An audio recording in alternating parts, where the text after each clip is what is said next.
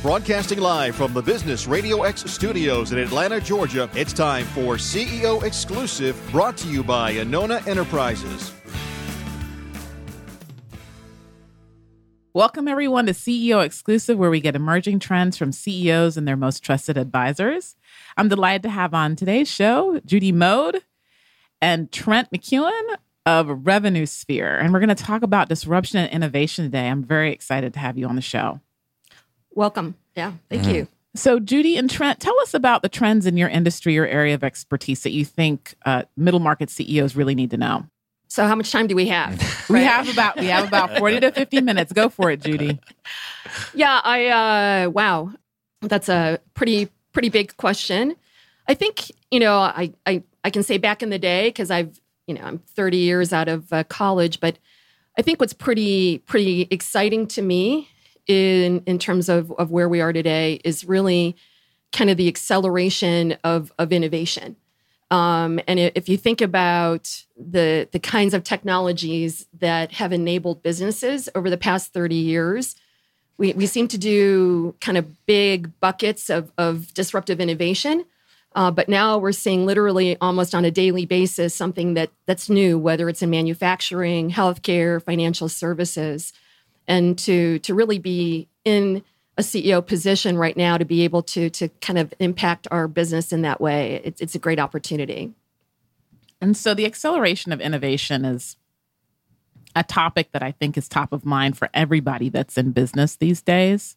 But for the middle market specifically, how do you think about innovation or, or the, the acceleration of innovation in the middle market? Because in some cases, they may be the disruptor and so maybe benefiting from it. Um, in some cases, or maybe you'll tell me that this isn't true that they may be the disrupted. And how does a CEO know like where in the where in the food chain they are, right. so to speak?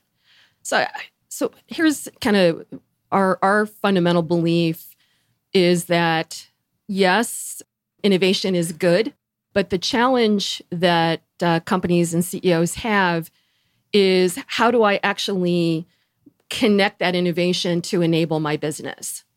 And sometimes that's pretty clear, and, and sometimes it isn't. And so uh, the approach that we've been taking really isn't about starting with the technology and then kind of figuring out where it fits. It's re- actually approaching it from a different way, which is fundamentally what's been broken uh, in the business that we haven't been able to fix because the technology hasn't existed, right? And so um, one of the area I know that we wanted to touch on a little bit was this whole um, growing area of, of predictive analytics, for example. As a chemical engineer 30 years ago, simply put, if equipment failed, people died, right? and uh, and it's not that we didn't want to fix it; it's just we didn't have the the technology that enabled us to fix that. So I think the as long as you understand that innate innovation is there to enable something, um, and treat it in that way, then that helps. If you're trying to make it strictly about the technology and kind of figure forget about the people process side of it, then it doesn't work. Mm-hmm. Um, is what we've seen. And I think to add to that, especially within the mid market, is yes, you're right. They can be the disruptor, but they'll probably also be disrupted by the new innovations that are coming out. But with technology in general, the speed in which new things are coming out, the way the expense of actually implementing these new innovations is coming down, these middle market CEOs are just constantly onslaught with with what is the latest and greatest and, and how do I do it? And so I think the the challenge is not only how do I how do I bring new innovation to market, but how do I stay on the cutting edge of innovations that I can utilize as well? And it's a constant battle between, you know, going forward and and and staying the same. And so, what are your recommendations in that regard? You know, many C- CEOs or companies may be struggling with with what they've already adopted last year or two years ago, and then there's something new that then is changing the market again. What are your recommendations for how people can keep up? So, a couple things. Um, uh, we we still believe in looking at a, a, business issue can that can now be solved and starting with that first and, and putting that kind of in the in the center of the universe. The the other thing is that we can't make it about the technology anymore, right? If you look back over the the past 30 years, the major disruptions that occurred, they were big, but they were boxed in such a way that we had enough time as a company to absorb it, right? So we could kind of figure out what it was, how it applied, you know, how it would affect our organization, you know, the change in behavior, people, process, technology. Um, and you had enough time to kind of do that. Well, now you don't. I, I use the analogy of, uh, I, you know, uh, you want to swim out to the reef, but you're at the shore and just when you pop up you get hit with an- another wave and right now the waves are coming so quickly that you can't make it about the wave anymore and the fundamental challenge that CEOs have is they don't have a plan or a process on how to adopt technology. They've always made it about the technology and then we'll figure it out. You can't do that anymore. Um, and so there's a fundamental recognition from a CEO or CIO, any of the C suite, that we're going to have to build in how are we as a company looking ahead just be able to to do this regardless and not have to worry about what the specific technology is if that makes sense. Well give us an example. You have a, an example of a company that you th- you feel has done it well um, and then maybe another example that maybe has not done it as well? Um, i think that i think most organizations um, if you look at the way companies have adopted technology um, uh, in some cases, to your point, it was kind of an afterthought, which is, hey, we bought what we bought, and now what do we do with it? So, kind of let's figure it out. And so I kind of call that adoption in the rearview mirror, right? Then we kind of moved into adoption one time, which is, hey, we're getting ready to make an investment in an ERP solution or a CRM solution. So at least let's figure out operationally where this is going to fit in our organization, which is what I call adoption one time. Um, I'm a believer that we're now moving to adoption as a lifetime. And if we don't build it as a discipline within our companies, we're forever going to be going um, and, and basically, you know, up and down, up and down, because uh, we'll never, we'll really never be able to catch up. Mm-hmm. And the other part is that all of these innovations are integrated. So you can't just say, "Hey, forget about that cloud mobile thing. We'll we'll catch up to we'll catch up to that like five years from now." It, it's not going to work. And so you can't you can't really ignore these disruptions. Um, you can, I guess, you can put your head in the sand and say, "Hey, we'll get to it three years from now." But that that to me is really what's happening. Is it's adoption for a lifetime, and that's a concept that a lot of organizations haven't yet um, adopted on their own. But it's certainly one that that we're advocating for for where they're going to have to be. And what does adoption for a lifetime actually like? What does it look like? So, if you think about your organization as a, a combination of people, process, technology, culture, chemistry, uh, business objectives, if you were to ask any CEO, and I, I challenge you to say, look, can you share with us your company's plan for how you're going to adopt technology moving forward? Uh, nobody has one, right? And so, but if you ask them what's their plan for the uh, application of quality, maybe they have that, right?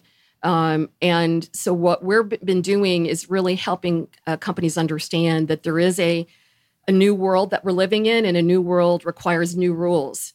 And the old way of, of really adopting boxes of technology just doesn't work anymore because because it's happening so quickly. And so you're advocating that as an ongoing discipline, that there is time, resources, and mental mental share of mind devoted to like technology is going new technology is going to be adopted. So we need to establish an infrastructure for being able to te- adopt technology uh, on an ongoing basis. Yeah and, and the other part is you know um, i uh, kind of my title in our company is chief adoption officer. Uh, part of the challenge is that nobody really owns it right? It's it's seen maybe it's a cio thing because they're doing the technology side of it or maybe it's a coo thing because they're doing the operations side of it or maybe right but fundamentally because it's it's a discipline it actually transcends all of those executive roles. And it's a, a, a bit um, I, am actually kind of surprised by how many other executive roles have come forward. Uh, for example chief data officer chief analytics officer. And yet the core of what what's happening in these companies whether they're trying to drive the adoption of what they've built as the developer of innovation or they're trying to drive the adoption of what they've uh, uh, purchased as the consumer of innovation, nobody actually owns it, which is why this really breaks down for, mm. for a lot of folks. And so the name of the company is Revenue Sphere, and we really haven't talked about the revenue side of it. So, how does revenue figure into this uh, adoption paradigm? Well, it's a three-legged stool, right? Buyer, seller, and and investor. Uh, and if if done properly, then really um, uh, our philosophy is it really takes a village, right? So, given the complexity of the innovation, um, I'll just use you know the Internet of Things as an example, right? If you think about where we are in that market maturity, we're kind of living in a, a world of parts and pieces, right? There are sensor manufacturers, and then there's analytics companies, and then there's big data companies, and then, but but fundamentally, sensors by themselves can't get the job done. Analytics by themselves can't get the job done, and it's going to require somebody to actually connect all the dots and really build the village to tackle some of the complex issues that these CEOs are, are struggling with. Um, and make it operational, right? So, so there's a big disconnect between uh, the buyers on the one side of the Grand Canyon and the sellers on the other side. And somehow somebody needs to make it work. And it has to be not making about the innovation work, but really about how we're going to solve some critical business problems, leveraging that innovation. That's that's the hole in the middle that um, that we're trying to fill. Hmm. And so, what's your approach to helping the C-suite think about anticipating disruption? whether or not they're going to be the ones taking advantage of the disruption or whether or not they're going to be the disrupted, so to speak. Yeah. Trent, you want to? You have a good. So when when we when we talk to the C-suite, they are the disrupting technology coming in. Um, typically, their their strategy is around their product and the innovation and the the go to market strategy is talk about the product, talk about the features, talk about everything that they've done with their creation. Their baby's pretty and, and everybody's happy with it. Um, what's lacking is anchoring that innovation to a specific problem in which their consumer is facing, needs to fix, has to fix. The solution in which the disruptor has is the answer to that fix.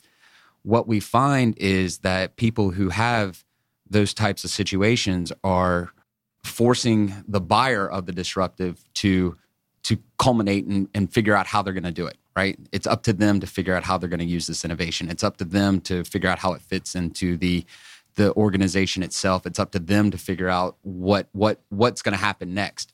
Where what we have found is that if you flip that and move to a more problem centric approach it's it's easier to to get the CEOs interested in the innovation and, and, and make it more consumable, if that makes sense. And, and I have an example. Um, we had a conversation with a chief information officer, and and this is actually a, a, a trend that's happening in the market, and not only new innovation but technology in general. And so he shared the story with us that he has 60 different vendors, and he um, reached out to the executives in every one of those companies and said, starting a week from today, you can no longer sell me anything.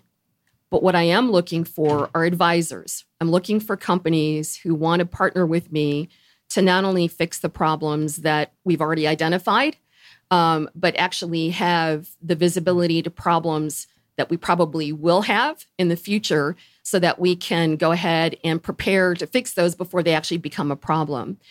And what was shocking to me, and I'm not sure if you wanted to make a guess, but how many companies out of the 60 literally responded and said, you know what, we're in, right? We're, we're, we're going to flip from selling you something to helping you fix something. What would you guess? Let's say 25%. So let's 15 ish. Yeah, two. Wow.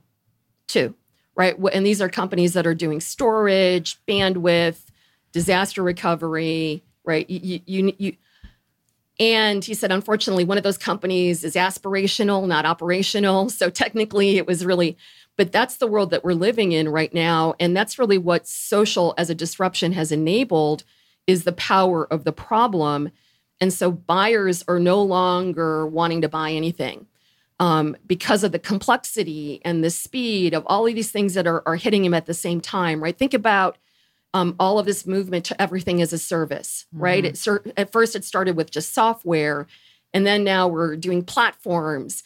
Now we're doing sensors, right? Uh, we talked to a battery company who's going to stop selling batteries and they're going to basically sell power as a service. So we're moving to these operational models. And then we're on top of that, we're doing the Internet of Things where everything's connected and we can basically put a sensor on everything. So if you start thinking about the complexity, because no longer are these systems housed in a single data center, right? They're they're at Amazon, they're at Google, they're at Microsoft.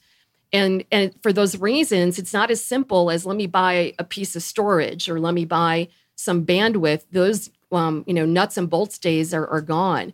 And there's a fundamental shift that's happening right now.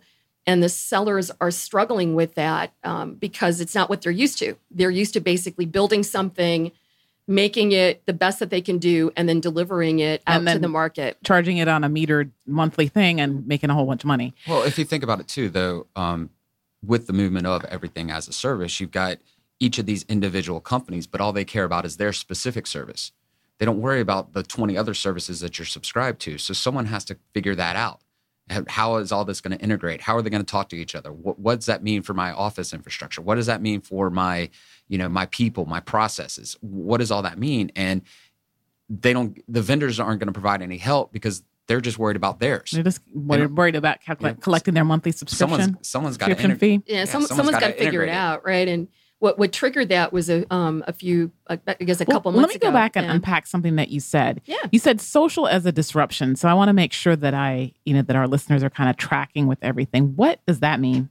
So if you if you think about the evolution of of the movement from client server to the internet, right? We we moved from basically people having a, a access room to information in their in their office that had a bunch of bunch of servers.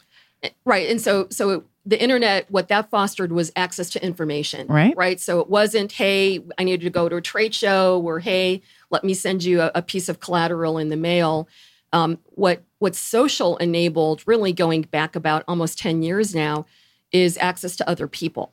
So social being just social networks in general, Facebook, LinkedIn, all of it. Correct. And so what's happened now, however, is we have too much information. So if you think about, if you look at any category, you know, just type in CRM, for example. Um, it's we're no longer at the point where we have hundreds of thousands. We're literally in the point where we're indexing millions of billions of pieces of information. And so, as a buyer, as I'm trying to get my own education, how do I figure out what's most relevant to me?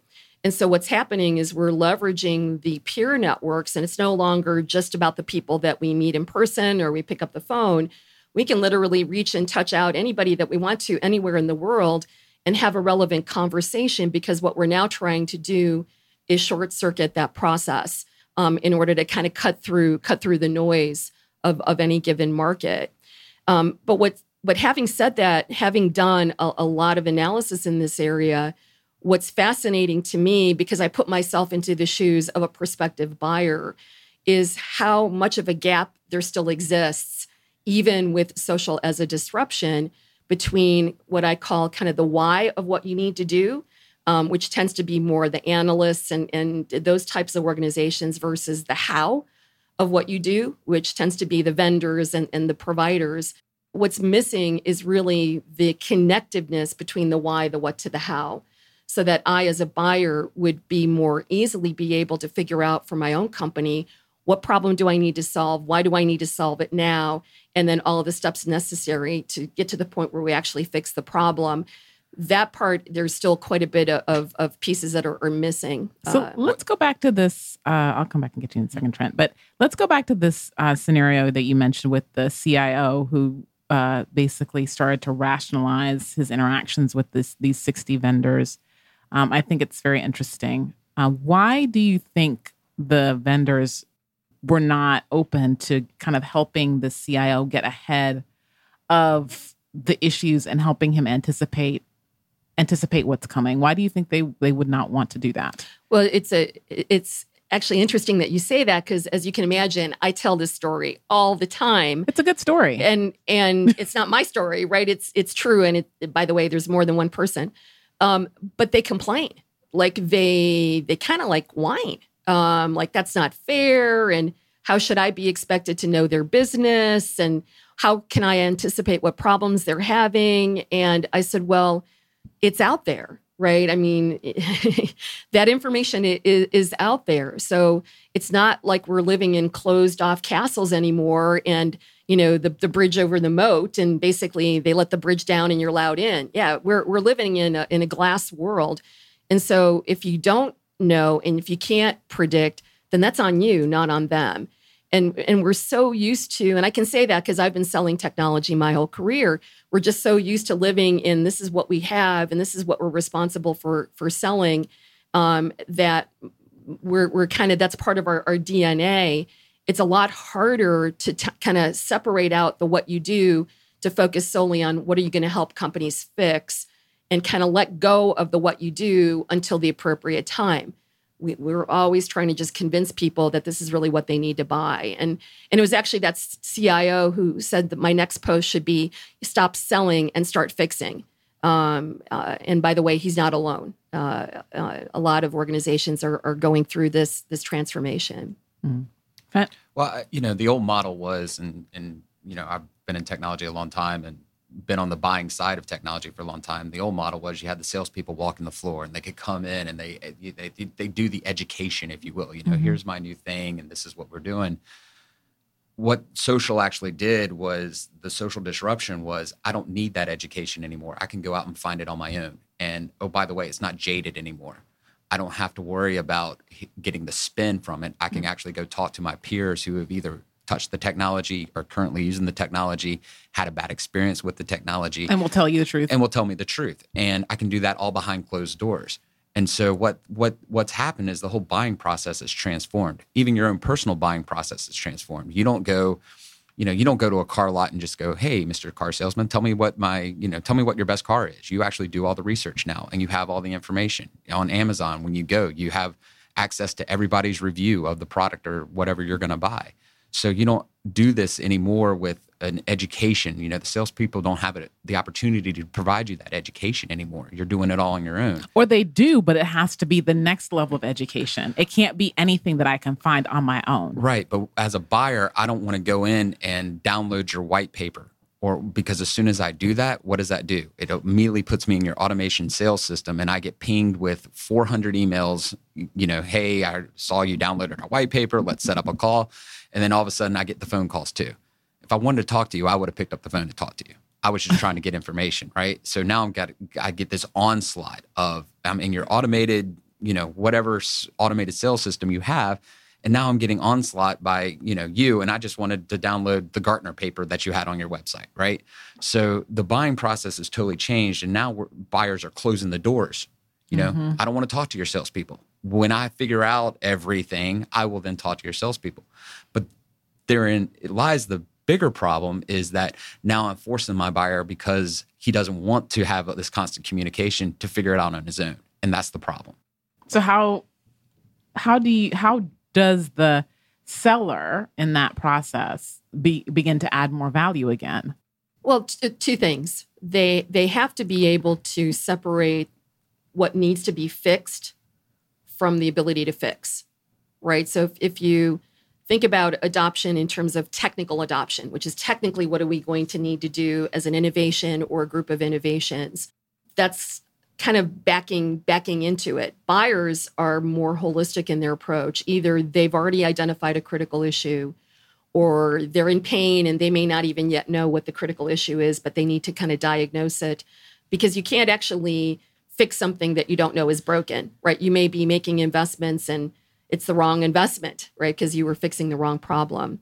Um, what's happened is that until the buyers holistically kind of go through that, the the hole in the middle today is is operational adoption. And operational adoption is really based on what do we need? What approach do we need to fix this problem? Once we've agreed and we got the consensus around the table, whether it's two people or 25 people, then what are the different ways that we can fix it? and what have we tried? What's working? What's not working? Um, what's missing? What, what do we what do we need? What's what do we have? And and the fallacy is that everybody thinks that people are a buyer from the, from day one. They're not. They're actually not a technically a buyer till they figured out what they need to buy.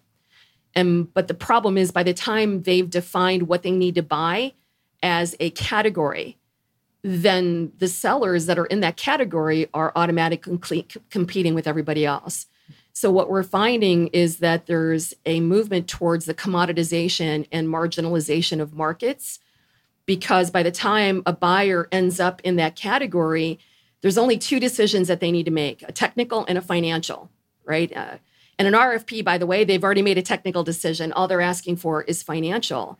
With the executive group that I run, the amount there's two things the number of RFPs is increasing, which by the way is not a good thing because you're too late to the game.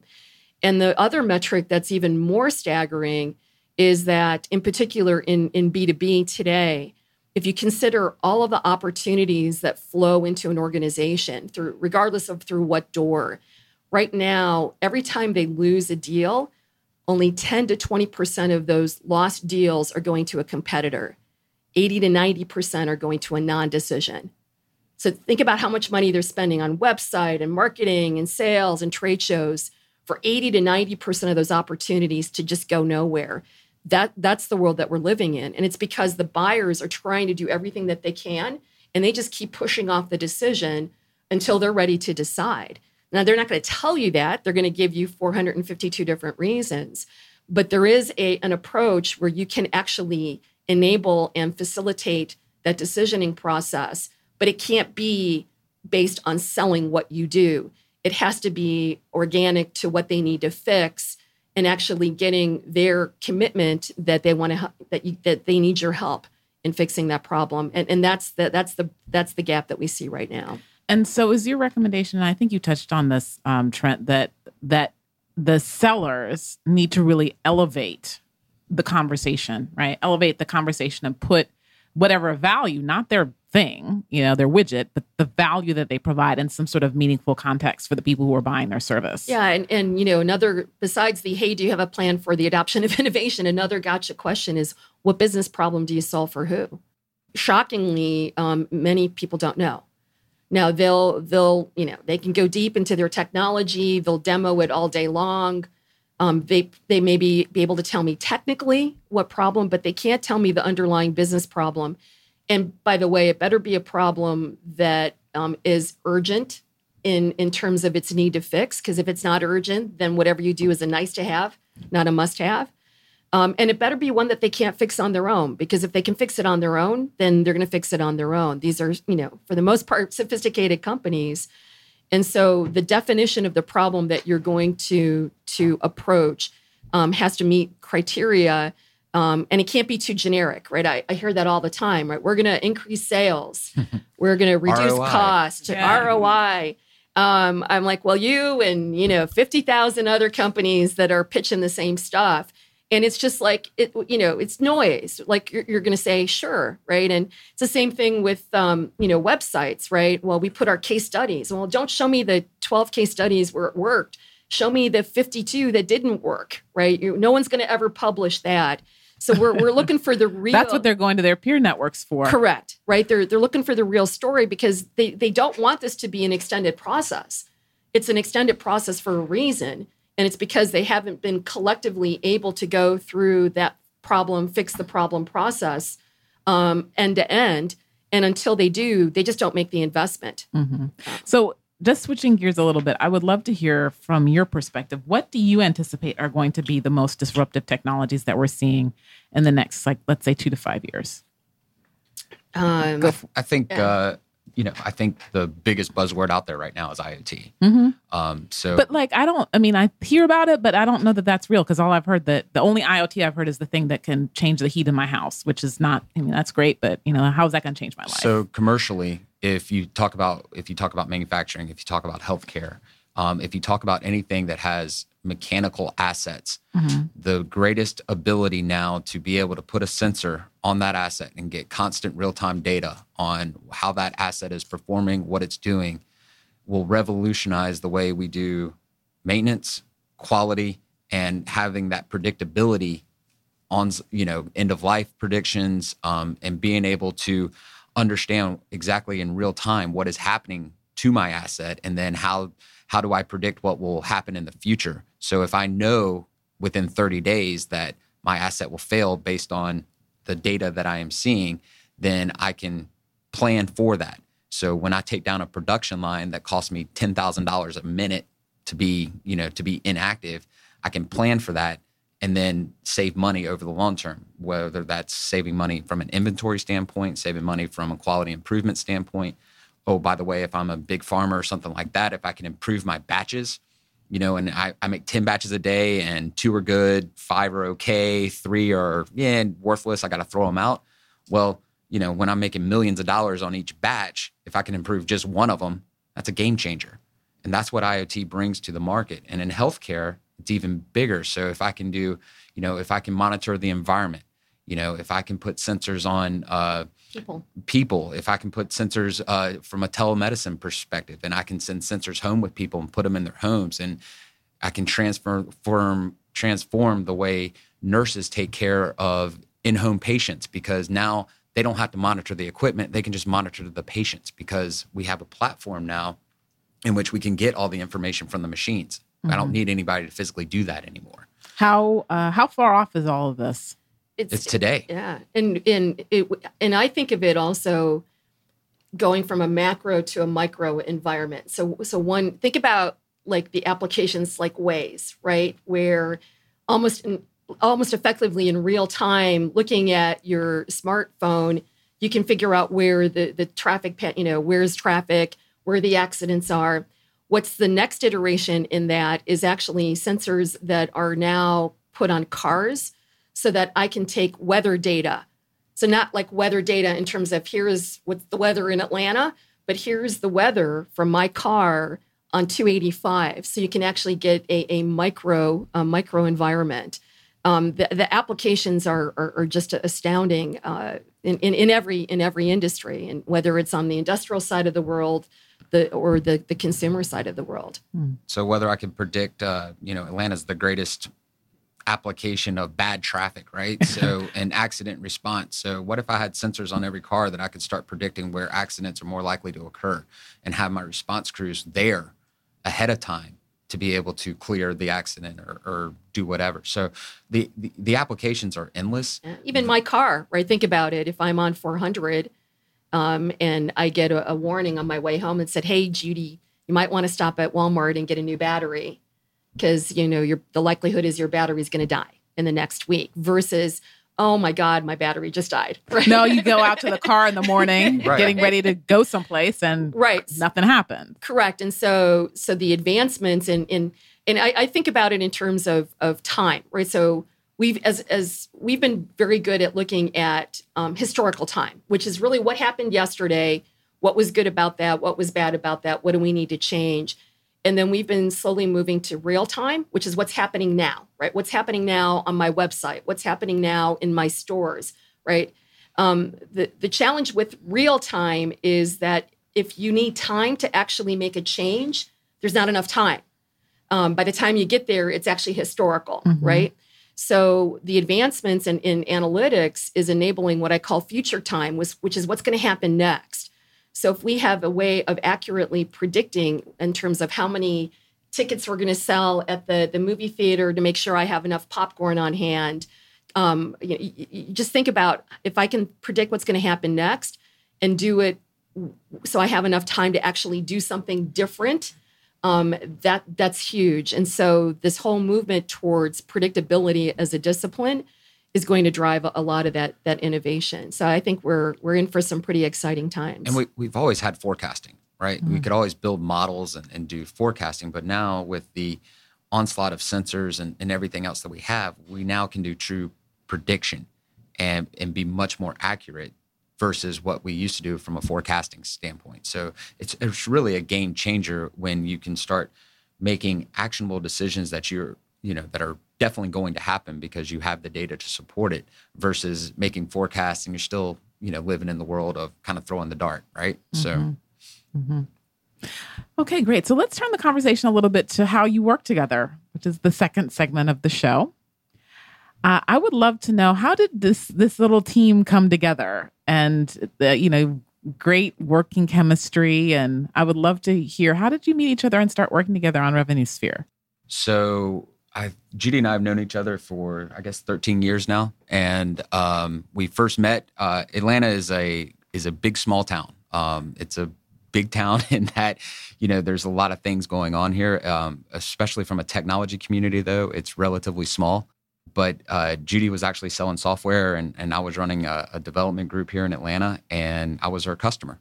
We just stayed in touch over the years, um, and she started a company um, about seven years ago, I believe, uh, called Social Gastronomy.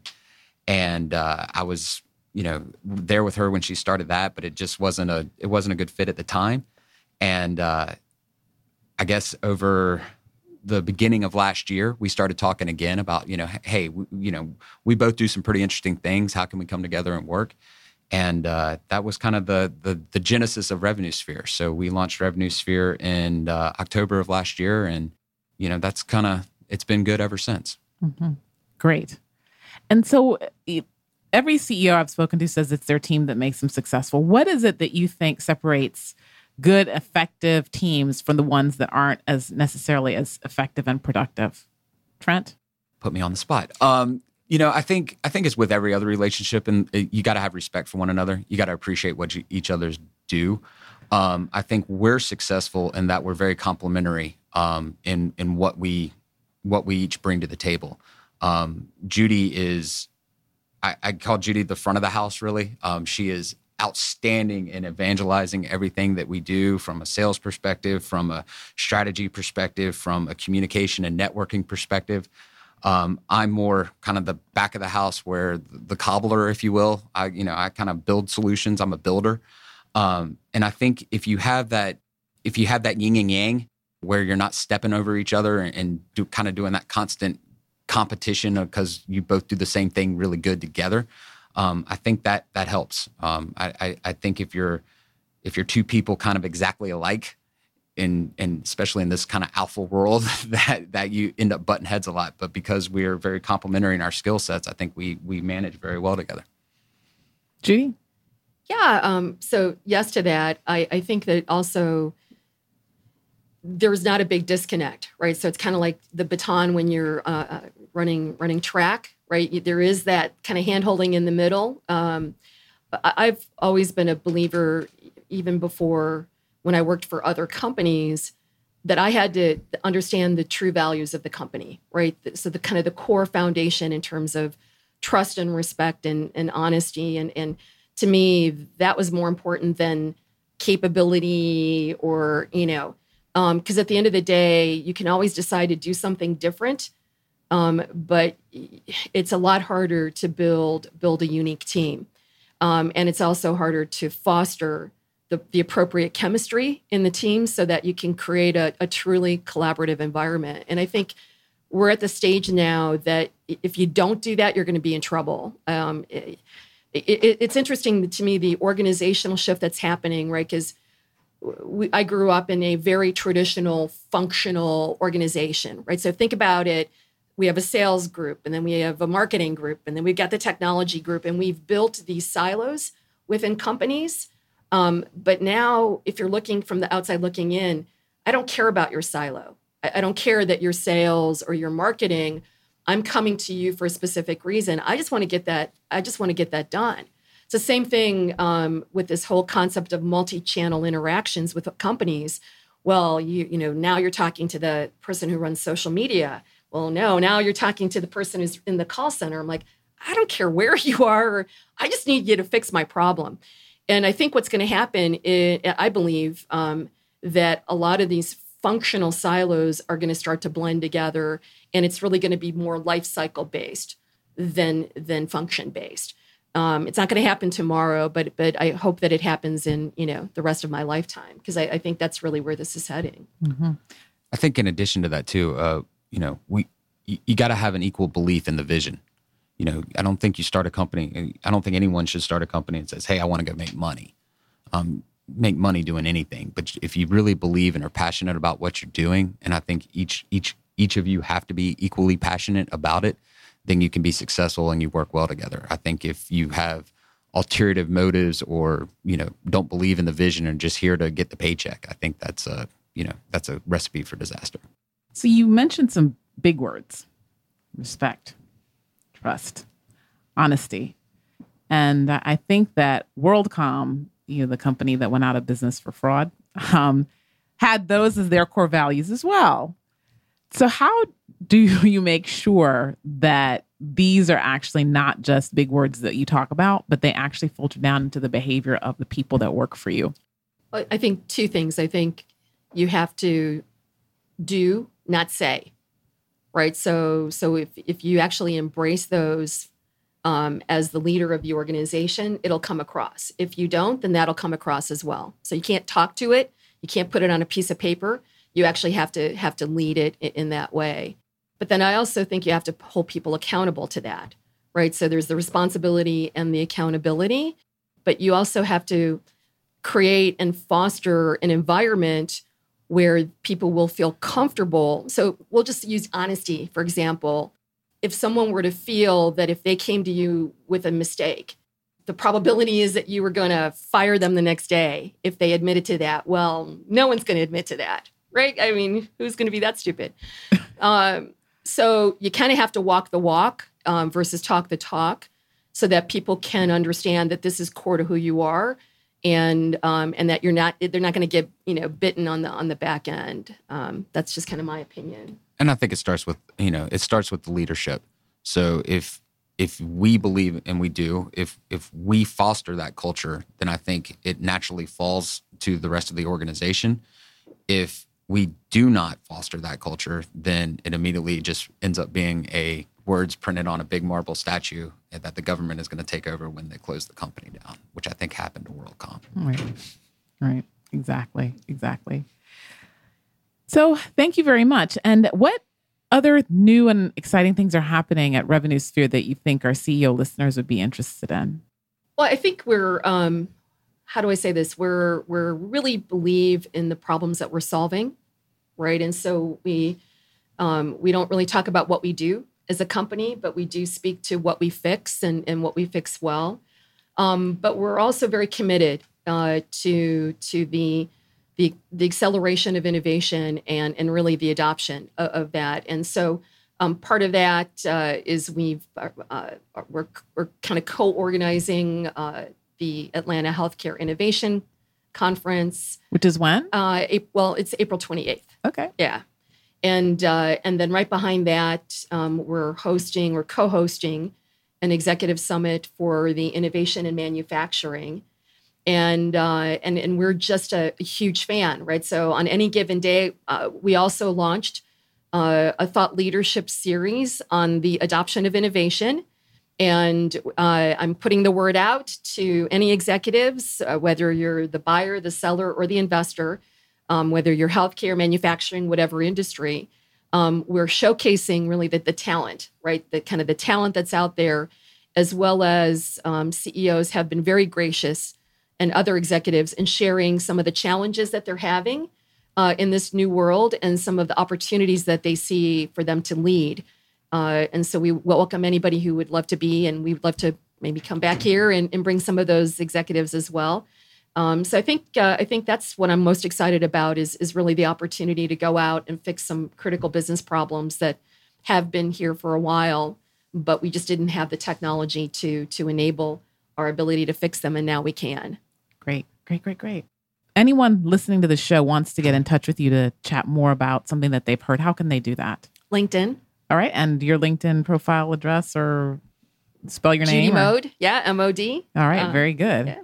Or you can visit our website, www.revenuesphere.com. Um, and yeah, we, we're always scouting for new innovation yeah. and always looking for thought leadership around the adoption of innovation. So. Wonderful. Thanks so much for being on the show today. Thank, Thank you. you. This show is brought to you by Anona Enterprises, where strategy is your access to money and performance. Learn more at AnonaEnterprises.com.